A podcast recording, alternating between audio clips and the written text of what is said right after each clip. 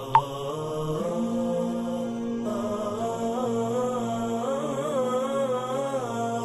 Bismillahirrahmanirrahim. Assalamualaikum warahmatullahi wabarakatuh. Sejak masa Rasulullah Shallallahu Alaihi Wasallam Perang memang sudah sering kali terjadi. Tak hanya terjadi di masa lampau Rupanya masih ada perang yang lebih dahsyat Yang akan terjadi di akhir zaman. Sebelumnya tekan tombol subscribe dan nyalakan loncengnya. Bagikan video ini ke teman dan keluarga kalian Karena sebaik-baik kalian adalah orang yang mempelajari Al-Quran Kemudian mengajarkannya kepada orang lain. Satu lagi simak video ini sampai selesai Biar nggak salah paham Kaum muslimin akan menghadapi dua peperangan besar di akhir zaman sekaligus sebagai penutup segala perang karena setelah itu tidak ada lagi perang. Kedua peperangan tersebut dijelaskan dalam nubuat akhir zaman. Yang pertama adalah Perang Al-Malhamah Kubro. Perang tersebut terjadi setelah kaum muslimin menaklukkan Persia yang sekarang sebagai Republik Iran. Perang Al-Malhamah Kubro terjadi antara kaum muslimin dengan Rum. Sebagaimana dijelaskan dalam hadis tentang urutan peperangan akhir zaman. Kalian akan perangi Jazirah Arab sehingga Allah memenangkan kalian atasnya. Kemudian kalian perangi Persia sehingga Allah menangkan kalian atasnya. Kemudian Kemudian kalian perangi Rum sehingga Allah menangkan kalian atasnya. Kemudian kalian perangi Dajjal sehingga Allah menangkan kalian atasnya. Hadis riwayat Muslim. Dalam hadis tersebut dijelaskan bahwa perang terakhir umat muslim terjadi dengan Rum dan Dajjal. Peperangan dengan Rum disebut dengan perang Al-Malhamah Kubro. Perang Al-Malhamah Kubro itu pusat peperangannya adalah di Suriah. Lantas siapakah kaum Rum yang dimaksud?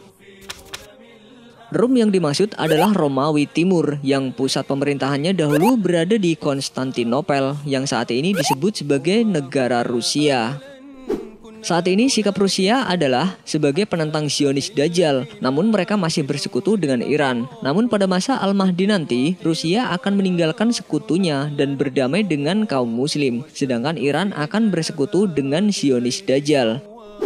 Hal ini bisa dibuktikan dari artikel yang diterbitkan oleh Tempo, di mana Menteri Luar Negeri Rusia secara terang-terangan mengancam jika negara Israel tetap ingin menyerang negara Iran.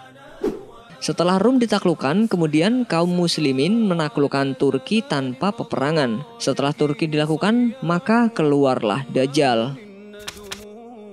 Peperangan besar yang kedua yakni Perang Armageddon. Perang Armageddon pusat peperangannya terjadi di Palestina, wilayah Israel sekarang ini. Karena Dajjal akhir zaman akan menjadi pemimpin negara Israel yang menguasai wilayah Palestina. Magedon sendiri adalah sebuah bukit yang terletak di wilayah Palestina. Sehingga Perang Armageddon adalah perang dalam misi pembebasan Palestina dari jajahan kaum Yahudi.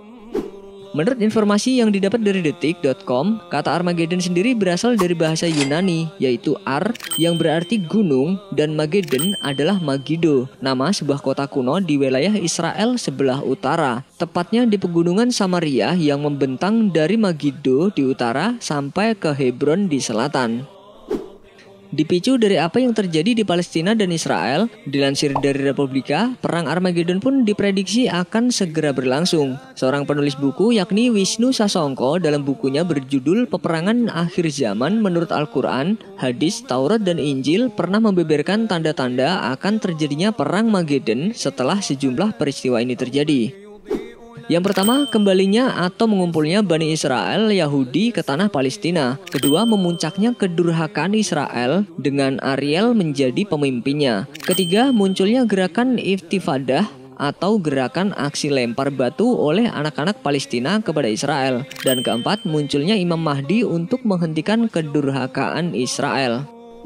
Jika semua ini terjadi, kemungkinan perang Armageddon akan berlangsung dahsyat dan terjadi dalam jangka waktu yang panjang, sehingga menyeret seluruh negara di dunia. Nantinya dunia akan terbagi menjadi dua poros, yakni kaum muslim yang dipimpin oleh Al-Mahdi dan kaum kafir yang dipimpin oleh Dajjal. Wallahu a'lam bishawab. Wassalamualaikum warahmatullahi wabarakatuh. Sebelum beranjak dari video ini, mungkin video sebelumnya juga menarik untuk dilihat nih. Ketika bumi berhenti berputar, seluruh alam semesta akan hancur berbenturan hingga semuanya tidak ada lagi yang tersisa kecuali Sang Maha Pencipta yakni Allah Subhanahu wa taala. Meskipun kita tidak mengetahui kapan datangnya kiamat, namun sebenarnya sudah ada tanda-tanda kiamat kecil yang telah terjadi sejak zaman dahulu. Ternyata tanda datangnya kiamat tidak hanya terjadi di masa ini saja. Jauh saat zaman Rasulullah Shallallahu Alaihi Wasallam, Allah Subhanahu Wa Taala sudah memberikan tanda datangnya hari kiamat. Salah satunya, dahulu ada peristiwa yang menjadi salah satu pertanda dekatnya kiamat. Kejadian tersebut hanya terjadi sekali ketika Rasulullah Shallallahu Alaihi Wasallam menunjukkan salah satu mukjizat kepada umatnya. Kisah ini bermula ketika orang musyrik menentang Rasulullah Shallallahu Alaihi Wasallam dan agama Islam. Mereka meminta Rasulullah Shallallahu Alaihi Wasallam untuk membelah bulan. Akan tetapi atas kuasa Allah maka bulan pun terbelah. Bukannya percaya, kaum musyrikin justru mengingkari peristiwa ini dan menganggap bahwa peristiwa terbelahnya bulan merupakan sihir yang dilakukan oleh Rasulullah Shallallahu Alaihi Wasallam. Allah Subhanahu wa taala berfirman, "Saat hari kiamat makin dekat, bulan pun terbelah dan jika mereka melihat suatu tanda mujizat, mereka berpaling dan berkata, ini adalah sihir yang terus-menerus." Quran surat Al-Qamar ayat 1 sampai 2. Pengingkaran akan mujizat Rasulullah Shallallahu Alaihi Wasallam membelah bulan yang dilakukan oleh kaum kafir ini menjadi salah satu pertanda kiamat. Selain itu, diutusnya Nabi Muhammad Shallallahu Alaihi Wasallam sebagai Rasul dan wafatnya Nabi Muhammad Shallallahu Alaihi Wasallam merupakan tanda-tanda kiamat kecil. Hal ini dikarenakan Nabi Muhammad Shallallahu Alaihi Wasallam merupakan Nabi terakhir dan tak ada lagi Nabi setelah beliau. Salah satu tanda kiamat pada zaman dahulu adalah terbunuhnya Utsman bin Affan. Dengan terbunuhnya Utsman, kaum muslimin menjadi berkelompok-kelompok. Terjadilah peperangan antara para sahabat, berbagai fitnah dan hawa nafsu menyebar. Banyaknya pertikaian, pendapat menjadi berbeda-beda dan terjadilah berbagai pertempuran yang membinasakan pada zaman sahabat radhiyallahu anhum. Ya man jika kita menyadari saat ini juga banyak tanda-tanda kiamat yang sudah terjadi. Salah satunya yaitu banyak anak yang berani melawan orang tua. Mereka tidak segan berkata kasar dan menghardik orang tua mereka.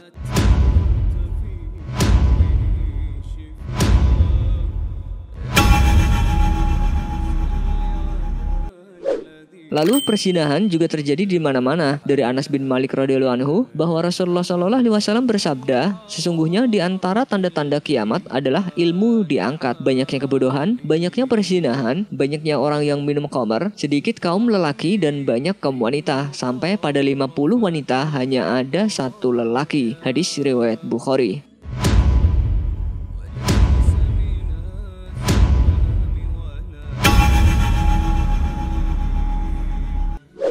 Salah satu tanda kiamat yang terlihat adalah banyaknya orang jahat yang bertebaran di muka bumi. Saat ini, bukankah ada banyak orang jahat? Hal itu dibuktikan dengan semakin banyaknya pelaku tindak kriminalitas dan pembunuhan sesama manusia.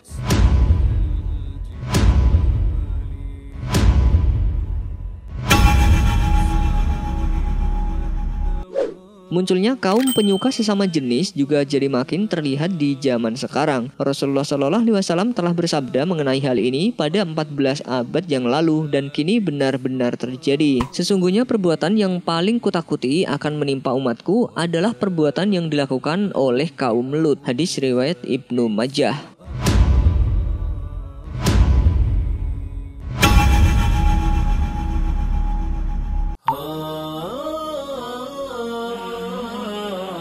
Rasulullah Shallallahu Alaihi Wasallam juga menjelaskan beberapa tanda kiamat yang akan terjadi. Seperti disebutkan dalam hadis, sungguh hari kiamat tidak akan terjadi sebelum kalian melihat 10 tanda-tandanya. Tanda-tanda itu ialah asap, dajjal, binatang melata, terbitnya matahari dari barat, turunnya Nabi Isa ibnu Maryam, Yakjud dan Majud, tiga buah gerhana, yaitu gerhana di timur, gerhana di barat, dan gerhana di Jazirah Arab. Keluarnya api dari Yaman dan manusia digiring menuju mahsyar mereka. Hadis riwayat Muslim. Dalam hadis tadi disebutkan tanda kiamat pertama yaitu muncul asap atau dukhon yang akan keluar dan mengakibatkan penyakit yang seperti flu di kalangan orang-orang yang beriman dan akan mematikan semua orang kafir. Kemudian munculnya Dajjal, diceritakan makhluk bermata satu ini akan membawa fitnah besar yang akan merenggut keimanan sehingga banyak orang yang akan mendengar seruannya. Lalu dikatakan ada binatang besar yang hadir di bumi untuk menunjukkan kekuasaan Allah Subhanahu wa taala seperti yang tertulis dalam Al-Qur'an dan apabila perkataan telah jatuh atas mereka kami keluarkan sejenis binatang melata dari bumi yang akan mengatakan kepada mereka bahwa sesungguhnya manusia tidak yakin kepada ayat-ayat kami. Quran surat An-Naml ayat 82. Tanda kiamat selanjutnya yaitu munculnya matahari dari barat, munculnya Ya'jud dan Ma'jud yang akan menghancurkan muka bumi dan akan berperang melawan Nabi Isa di Bukit Turusina. Itulah tanda-tanda kiamat pada zaman dulu, zaman sekarang, dan yang belum terjadi. Namun dibalik itu semua, kita kembalikan kepada Yang Maha Kuasa karena yang tahu kapan terjadinya hari akhir hanyalah Allah Subhanahu wa taala. Wallahu a'lam bishawab. Wassalamualaikum warahmatullahi wabarakatuh.